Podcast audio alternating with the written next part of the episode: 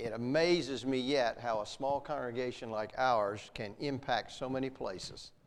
And uh, I guess I'm feeling particularly this morning as um, so many of my immediate family are way away. I got the text this morning at 8:15. Ben said I've landed in Togo, Africa. Will be here all week, and uh, Tim let us know last night that he had arrived in California, and of course Ray is in Denmark, and Rebecca's in Ohio, and uh, and there are others from this congregation that are traveling or worshiping God today, or some are involved in ministry in different places, and um, I rejoice in that. I rejoice in that, not just as, as a father for my own children, but for this congregation to be able to nurture and, and produce young people that have a passion to go serve. And, and there are others in this congregation that, that have gone and, and are involved in things. And, and I just rejoice in that. If we can be that type of congregation, uh, that is honoring to God and to His calling for the church. And so I rejoice in that this morning. Uh, it is good this morning to hear a baby in the audience. That just warmed my heart this morning. It's been a while since we've heard a baby. I hope they won't run that little one out of here. Uh, I, I like to hear babies. Open your Bible this morning to 1 Thessalonians.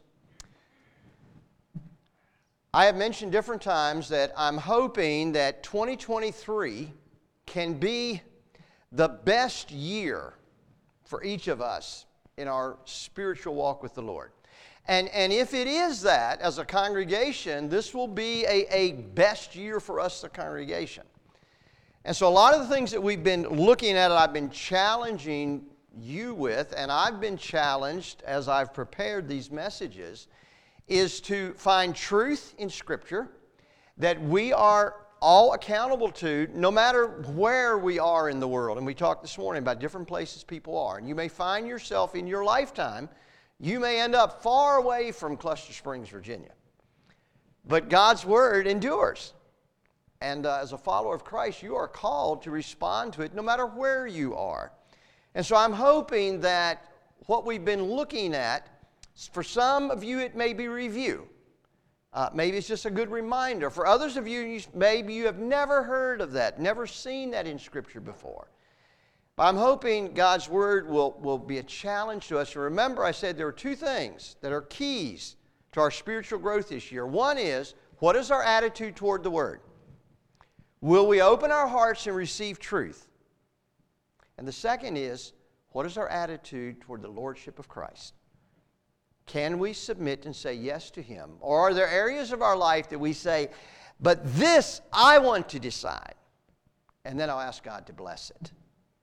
Um, so those are areas. So this morning, um, we're going to be looking at this last chapter of the book of First Thessalonians. Now, the book of Thessalonians, uh, it's pretty commonly accepted, was probably the second book of the New Testament to be written.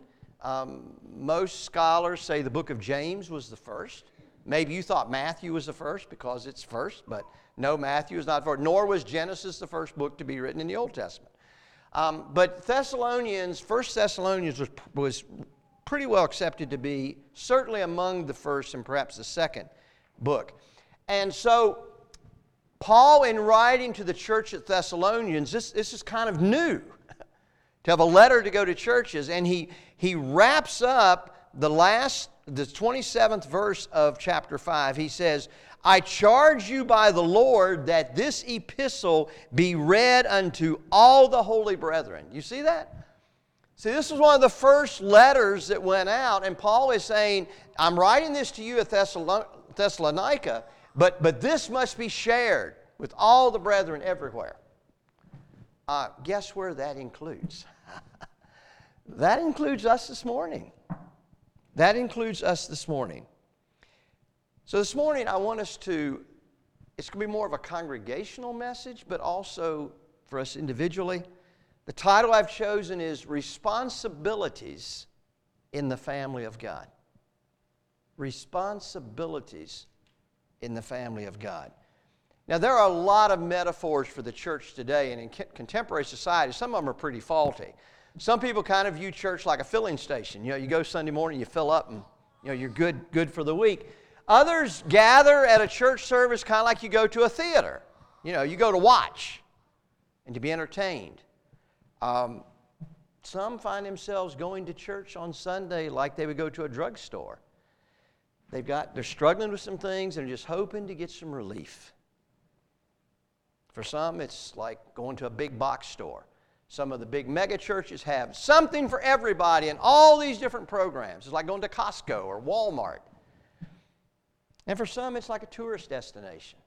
You know, you're just passing through, um, just, just want to see what's going on. Well, all those are faulty, obviously, but the Bible has a variety of metaphors. And when you think of the family of God, perhaps some of those metaphors come to mind. You know, the scripture says we are a holy nation, right? Another place it says we are a priesthood. Uh, it speaks of the church being the bride of Christ, right? As being a body with different members.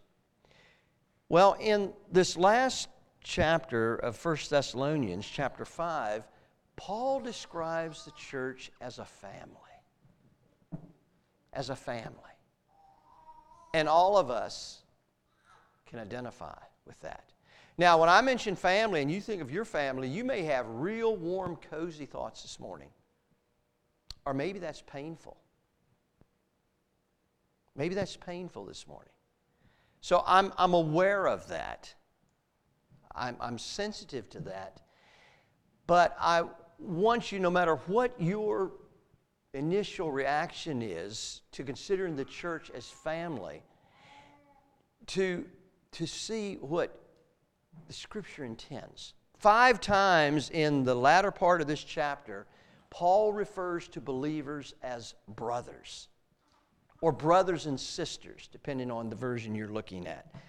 Um, the church is, is, is like, a, like a family in many ways. You have newborn believers, like we have a young, we have, you have toddlers in the faith that are, that are trying, they're wobbling on in their spiritual walk, they're just learning how to follow Christ.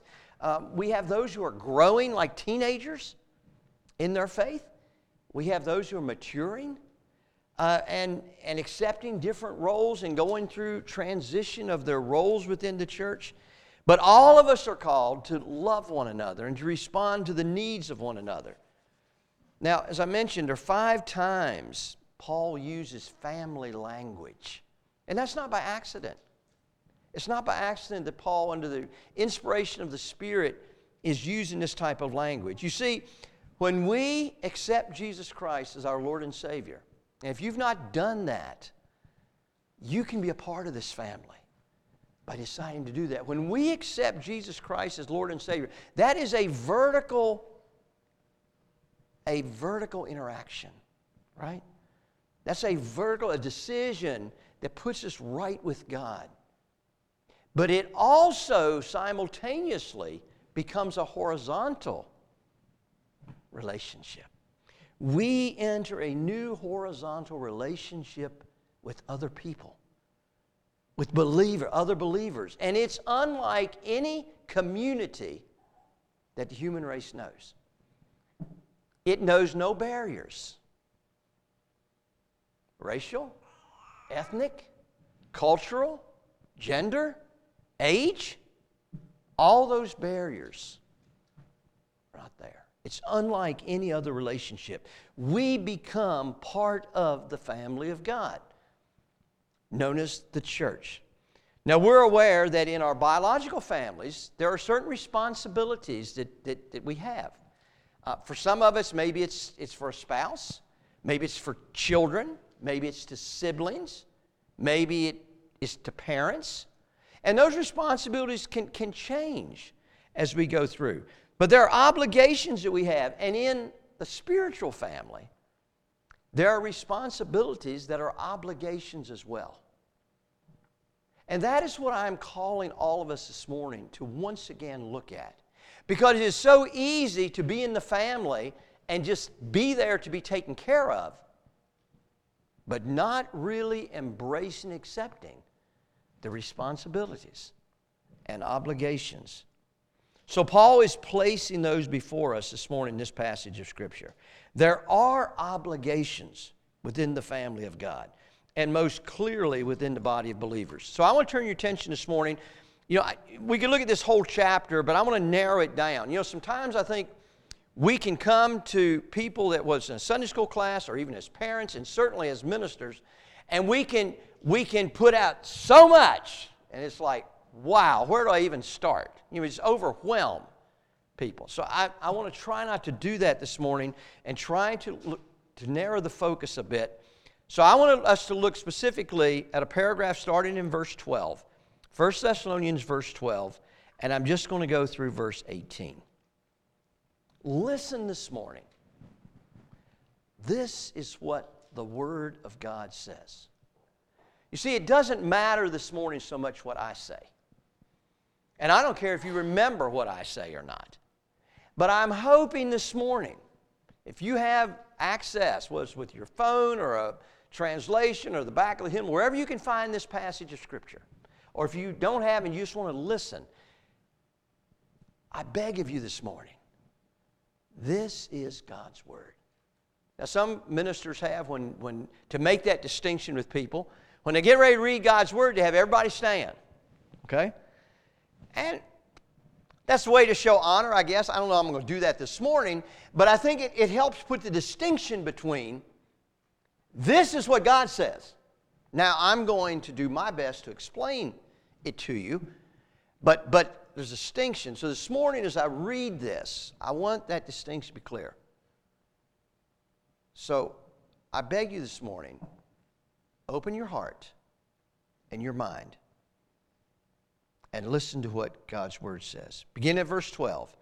We beseech you, brethren, to know them which labor among you and are over you in the Lord and admonish you, and to esteem them very highly in love for their work's sake, and be at peace among yourselves. Now we exhort you, brethren, warn them that are unruly, comfort the feeble minded, support the weak be patient toward all men.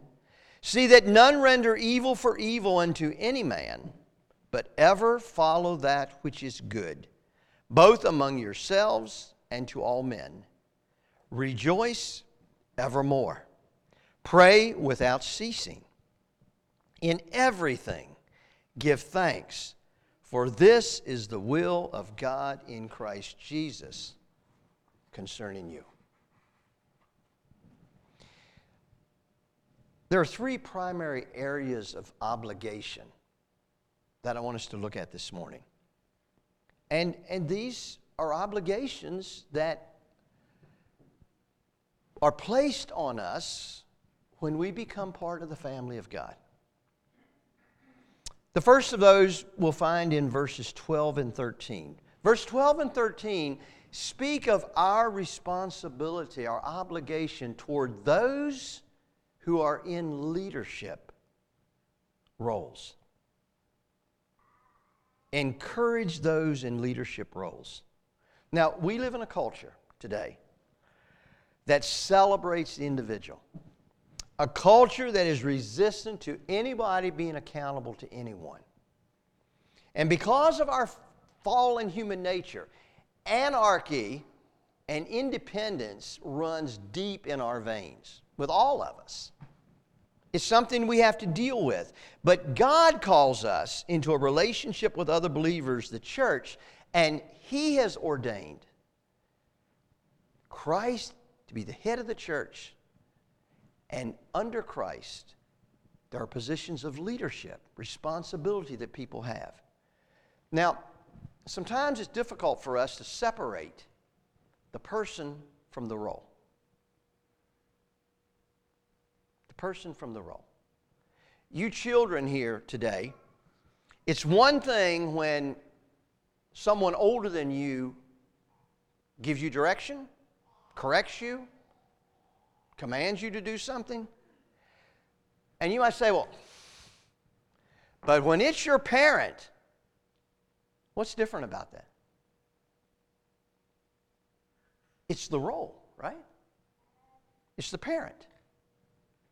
So sometimes we may find difficulty in, in, in wanting to, how we respect, respond to the person. But first of all, we are called to respect that role. Okay? Does that make sense? When a policeman stops you, and some police can be very rude and they have real problems, but you need to respond to them out of respect. Why? Because of who the person is? Primarily because of the role that they have. And they help you with that, don't they? How do they walk up to your car? With a hat on? With a uniform on? Right? They don't walk up in blue jeans and tennis shoes and, you know, baseball cap on backwards and say, "Hey, how you doing?" You No. They, they help you. That is by design. I was in court on Tuesday. There was one person in that courtroom that we had to have ultimate respect for. How did he look different in that courtroom? He had a black robe on. There's no question who the judge was. Okay? Now, I don't know that individual out of the courtroom. I, I don't know if he's a good guy, bad guy, nice guy. But let me tell you, in that courtroom, you had respect for that position. Okay? So I think that's something we have to remember even within the church because, listen, all of us are broken. And no matter who's in leadership in positions in this congregation, whether they're your Sunday school teacher, whether they are head of the trustees, whether they're the sound man, whether they're the minister, we all have weaknesses. We all are going to fail sometimes. Okay? But first of all, our respect and honor needs to be the role that they have. The role that they have. And there are ways that we can help them and encourage them. Well, in this congregation as well as every other congregation, we need men and women who are willing to accept positions of leadership that will minister and provide direction. You see, without leadership, there's confusion. Imagine if everybody this morning was going to pick out the songs we are going to sing, you know? Or everybody's back there trying to get the sound just right, or getting the temperature just right, or, or, or there's confusion when there is not leadership. We need leaders to provide spiritual direction, to encourage obedience to God's word, to motivate believers uh, to develop an eternal perspective. And that's what I, one of the things I see my role in this congregation. Is we come together weekly in the midst of all the stuff that you all and I are dealing with to once again, every Sunday morning, those of us that have this role in the congregation, to once again reorient ourselves to an eternal perspective and to obedience to God's Word. Because God's Word is always relevant every week into what we're facing. And I don't know what you're going to face this next week. I really don't. But I can assure you, some of us are going to face some unexpected things.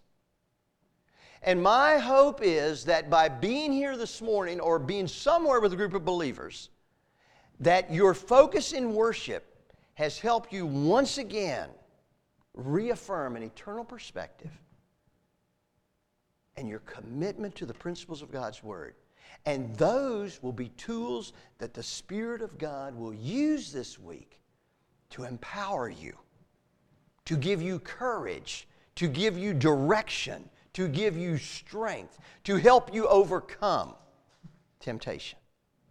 That's the role of the church. Well, notice in these two verses, there are three ways that we are to uh, respond to those who are in leadership over. First of all, to know them which labor among you.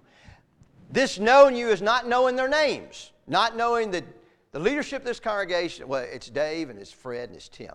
It's not the names. But to know that Dave has that responsibility, Fred has that responsibility, Tim has that responsibility. To know the role is more important than to know the names. You see, that's how we are to recognize their leadership roles and to welcome those distinctions. And that doesn't mean you put us up on a platform. That doesn't mean that you salute us when we go by. But there's an attitude of accepting the role that we have that is so critical. Why? Why? Because we didn't choose this. God has chosen this. And one day we will give an account for the role that we've had in this congregation for this time.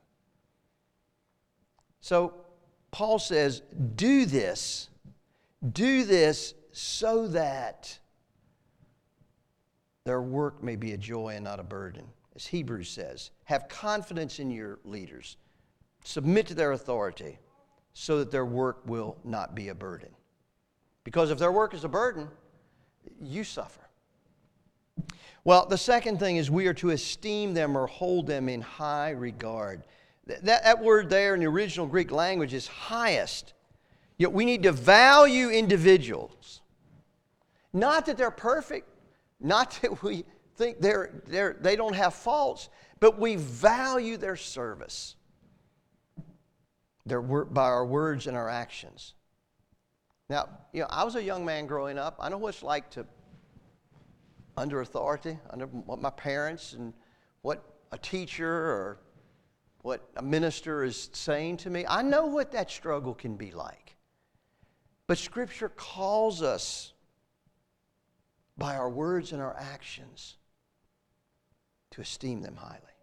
And the third way is we are to love them. And that love is the word agape. That's the kind of love that's an act of our will, not our emotion. Too often, we want to respond to those in authority over us by our emotions. I like him. He's a cool guy. Well, great. I'm glad he's a cool guy. But even if he's not a cool guy, if he's an authority over you, you need to love him. You need to show him love. You see, that love encourages those who are in leadership to lead the way they should and supports them as they lead. So we're to value those in leadership roles. But Notice that relationship is not a one way street, it's not just toward the leaders. There's re- responsibility of leaders have, and verse 12 mentions some of those. It says they labor. If you are a Sunday school teacher, if you are a song leader, if you are the sound man, if you are a trustee, if you are a minister in a congregation, you are to put forth effort. It's not like, well, I don't have to do anything. No, you got more to do. We're to be diligent. We're to seek excellence. We're laboring on behalf of the body. So it becomes then, when, when I'm preparing something for our congregation, I just say, well, I don't know if I really think that's important. I don't know if that's really necessary. It's not about what's necessary for me, it's what is it necessary for you all. That's what I've got to give my attention to. Does that make sense? And so, if you have responsibility in a congregation, whatever level it is, you must always be asking yourself that what does the body need from me in this role?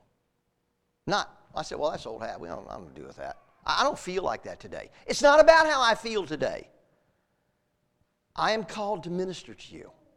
And so, no matter what area of responsibility you have in a congregation, you have an obligation to the congregation. The Greek word Paul used normally refers to manual labor, but he uses it here also when he talks about teaching and preaching and various other ministry roles. Paul calls leaders to toil, to strive, to struggle for truth and for the advancement of the kingdom. So, when you accept a leadership role in a congregation, whatever it is, apply yourself to it. Pursue excellence, be diligent.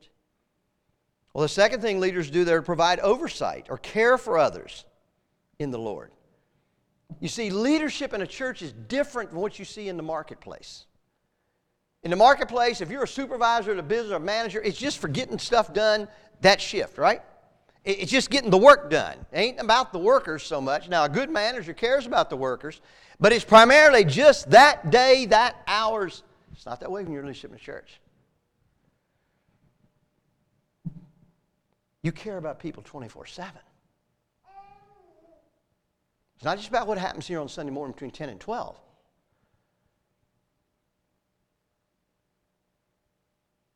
That's why I say, as a minister, Sunday is not a day off. it's just not. And you never really know what's happening. Uh, But, but that's what you're called to, and that's what you give yourself to. Last Sunday, I had a message in the morning. In the afternoon, I had a two hour counseling session with a couple. And then that evening, I had an anointing service to lead. By the end of the day, I was kind of washed out. But that's what you're called to. And it's not just when you're a minister. Sometimes as parents, it happens that way, right? Well, biblical leadership in a church is different from in the marketplace because it is to be characterized by humility, not pride. It's not, we don't wear stripes on our, I'm a sergeant or I'm a colonel. We don't wear stripes, we don't wear stars, we don't wear crowns. By servanthood, not power. And by gentleness, not aggression. Not by threats, not by you got to follow me. Well, the third thing, we are called to admonish members of the body. The Greek word nouthetic there refers to a type of counseling. It means that if you're in leadership, you can't just overlook stuff. Now, if you're a parent this morning, let's be honest. There are sometimes we see something going on, and it's just easier to look the other way than deal with it, right? It, I, I, I, didn't see that. I, am just too tired. and it can happen when you're a school teacher. It can happen when you're a Sunday school teacher, it can happen anything, and certainly as a minister. But we are called not to look the other way. We are called to warn, to reprove, and even at times to discipline those that engage in sinful behavior. Now, that responsibility is not to be exercised like a dictator. We're not the judge and executioner. It's not like one, someone with supreme authority or, or someone who abuses their power. When leaders give respect to those they're leading, it makes it much easier to work with people when there's a problem. So, we have a responsibility this morning toward leaders. There's another responsibility that all of us have, and that is to care for other family members. Now, somehow we get this idea sometimes that when we're in a church, and I've been there, I've been in your pew where you are, that, that I'm just here to take care of me. if there's a problem, that's what the minister's for. There's a need, that's what the deacon deals with that. You know, there's a problem with it, that. It's very easy for us to do that. Scripture does not give us that. Notice this is written, this was to be read to the members of the church at Thessalonica and then to be shared with believers everywhere. Notice verses 14 to 15. Notice these instructions that are given. First of all, there are about five or six of them, and I'll try to move through them pretty quickly. The first says, We are to warn those that are unruly. Now, that unruly, I looked at some other translations, and, and it's not, it, it refers more to those that are idle, those, those that are not involved, those that don't do anything. And one of the problems that Paul alludes to earlier in this book is, in fact, you look back at chapter earlier part of this chapter, there were believers who thought Jesus was soon coming. Okay? I mentioned Mother's Day here, what it must have been like for Eve when she had Cain. What did she think Cain was going to do? He was going to stomp the head of the serpent. Because God had told her that your offspring will stomp the head of the serpent. Well, the believers, the early church, had been told what was going to happen. Jesus will return just like he left. And they thought it was, I mean, if Jesus returned, why build a church? I, why are y'all getting so douche? I mean, we're getting ready to go. I don't know what all the reasons are, and certainly those are not all the reasons today, but some people just don't want to do anything.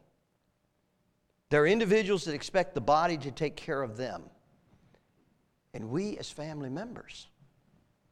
You know how you deal with that in your family? Right? We are to encourage, we're to speak truth in love. Flagrant wrong behavior has to be acknowledged, of course, but it should happen like brother to brother, friend to friend. Remember, the mission of the church is to make disciples. And one key aspect of disciple making is accountability. It's accountability. Well, second, we're to comfort the feeble minded, the faint hearted, the disheartened. In every congregation at various times, there are people that are suffering. Maybe it's physically, maybe it's financially, maybe it's in a relationship, maybe they're struggling with work. And it's so easy for us to say, Have a good day. But we are called to be family. We're called to nurture relationships. So, and obviously, not every, you're not going to have the same relationship with everybody.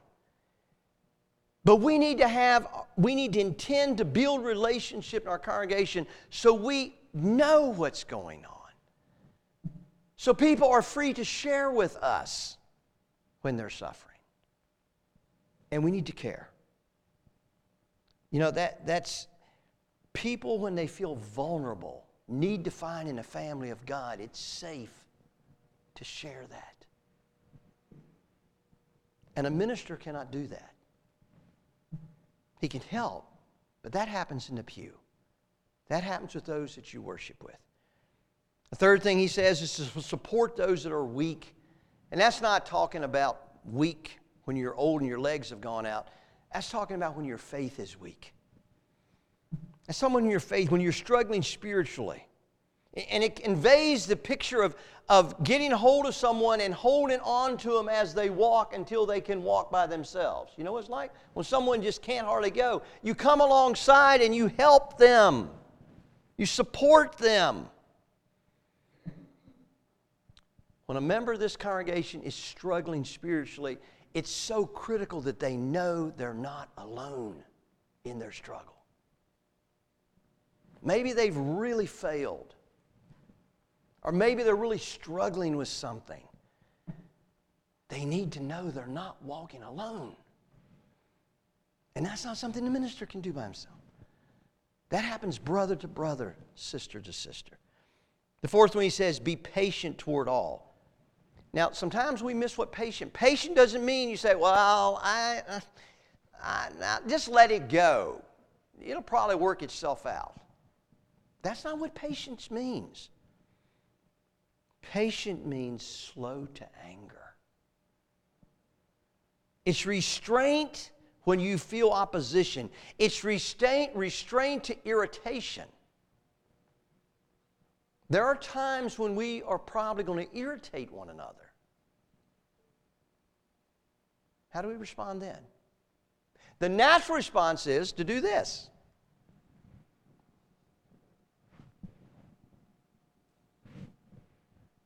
That's the natural response. But that's not what we're called to do in the body of Christ. Listen, churches consist of people, and relationships at times get messy. And we are called to show restraint and patience to one another in times of irritation. Well, the fifth one is do not render evil for evil. Don't pay back wrong for wrong. Don't respond with equivalent behavior.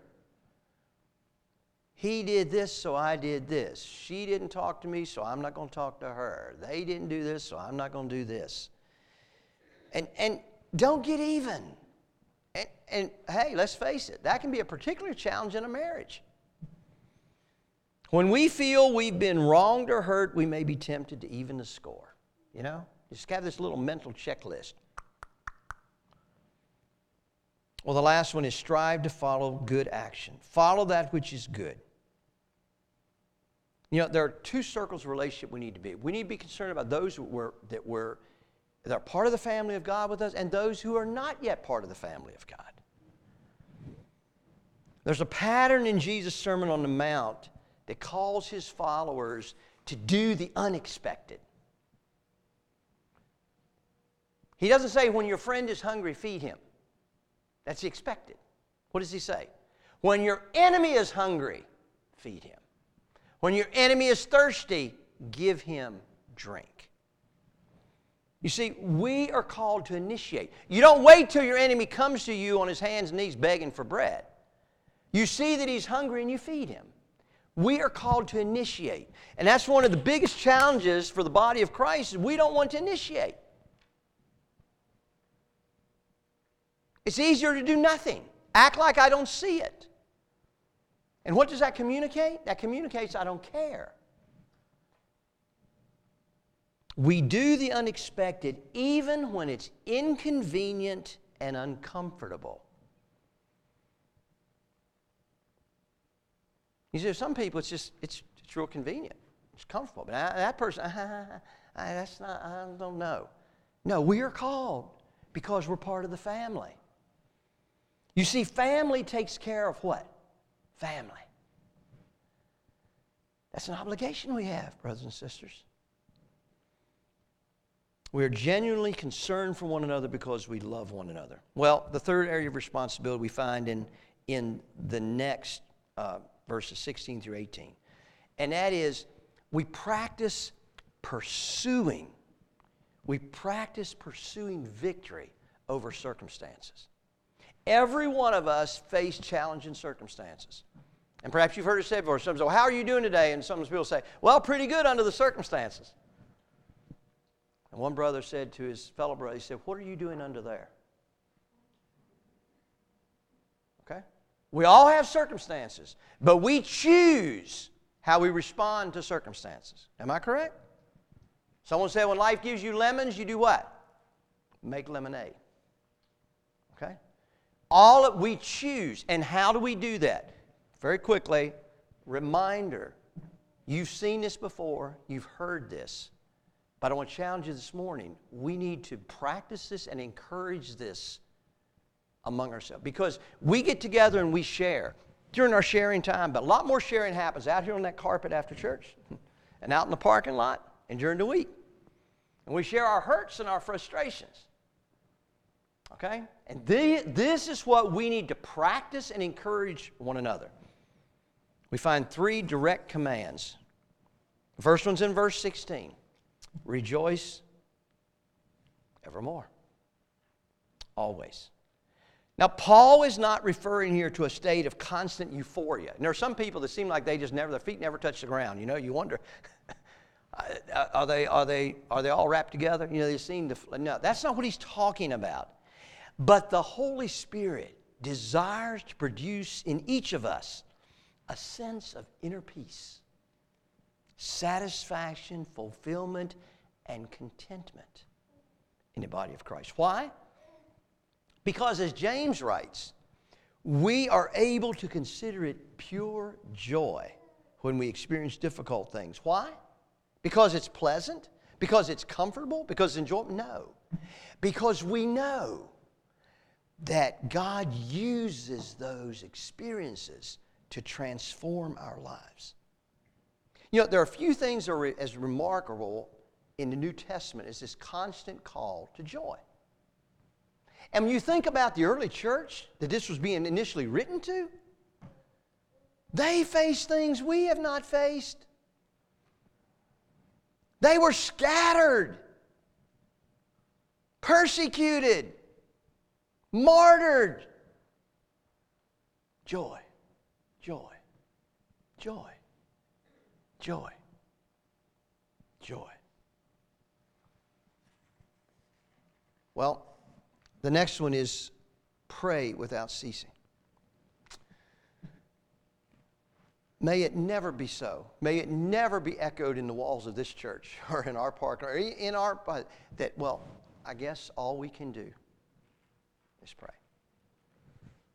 Now, I know I've said that. But what I'm saying is, I don't want that attitude be that, that we do everything else and then we pray. no. Prayer is not trying to coerce God to do what we want Him to do. Prayer is aligning ourselves with His will, right? May your will be done in this difficulty just as it's being done in heaven today. That's what I want. And I want to learn what you have for me through this experience. we need to not ask so often why of God, but what are you trying to teach me? That's the question we need to be asking. That's the question we need to help one another with in times of difficulty. Well, the last one, and I'll conclude with this. In everything, verse 18, give thanks. and then he added, it's just an important statement for this is the will of God in Christ Jesus concerning you. How many times have you and I prayed to know the will of God? I hope we do. But in times of difficulty, what is God's will? What is God's will? That we give thanks. Now, perhaps there's a difference in giving thanks for the difficulty and giving thanks in the midst of the difficulty. You perhaps have heard testimonies, I'll share this a bit. You Sunday school teachers, forgive me. Corrie ten Boom. You are familiar with the story of Corrie ten Boom, the Jewish lady and her sister that were in Nazi concentration camp. Her sister Betsie actually died in the camp, but she kept a diary. And she wrote later how that one of the things they had to wrestle with were the fleas. The fleas were terrible in the barracks. And they were so bad that the German officers, guards, would not come in the barracks unless they had to because of the fleas. But they gave thanks for the fleas. Because, because of the fleas, they had opportunity to worship, they had one Bible they had smuggled, they were able to share together, undetected by the guards because of the fleas. Now, I'm not saying that everything happens to you this next week or it's happened. You're going to be able to look and see that so you can be thankful for the flat tire, thankful for the accident, thankful for the broken arm. But in every circumstance, that that God has allowed that for purpose. Even when it's haymaking time, Steve. And maybe what we're to learn from that is not, relevant, not crystal clear that day. But we look back later, like we have this morning. And what does it do to our faith? You See, following Christ is not an, it is individual transaction with God. But church is not man's idea. This is not a Ruritan club. Okay? Church is God's idea. So, in conclusion, how do we apply this? We looked at truth this morning. How do we apply it? We make Christ number one priority. Because the church, He's the head of it. Not your pastor, not your Sunday school teacher. Number one priority is head of the church because you are part of His body. Number one priority. Not a certain denomination, not a certain church, not a certain leader. Number one priority is Christ and you seek to follow Him, first of all. Secondly, we prioritize, we, we apply this, is we make our family relationship, whatever family of believers you're relating to, you make that relationship a priority. Energy, time, effort, relationships, it's not, oh, yeah, I got some friends that we, can, we get together for church every Sunday. No, no, no, no, no, no, no. You make, wherever you're going to relate, you make that a priority. One of the things this generation is real disturbing is that young adults are walking away from the church in large numbers. But the latest statistics I saw, saw showed that only 11% of those that leave the church, only 11% are from families where church was a priority. What does that say?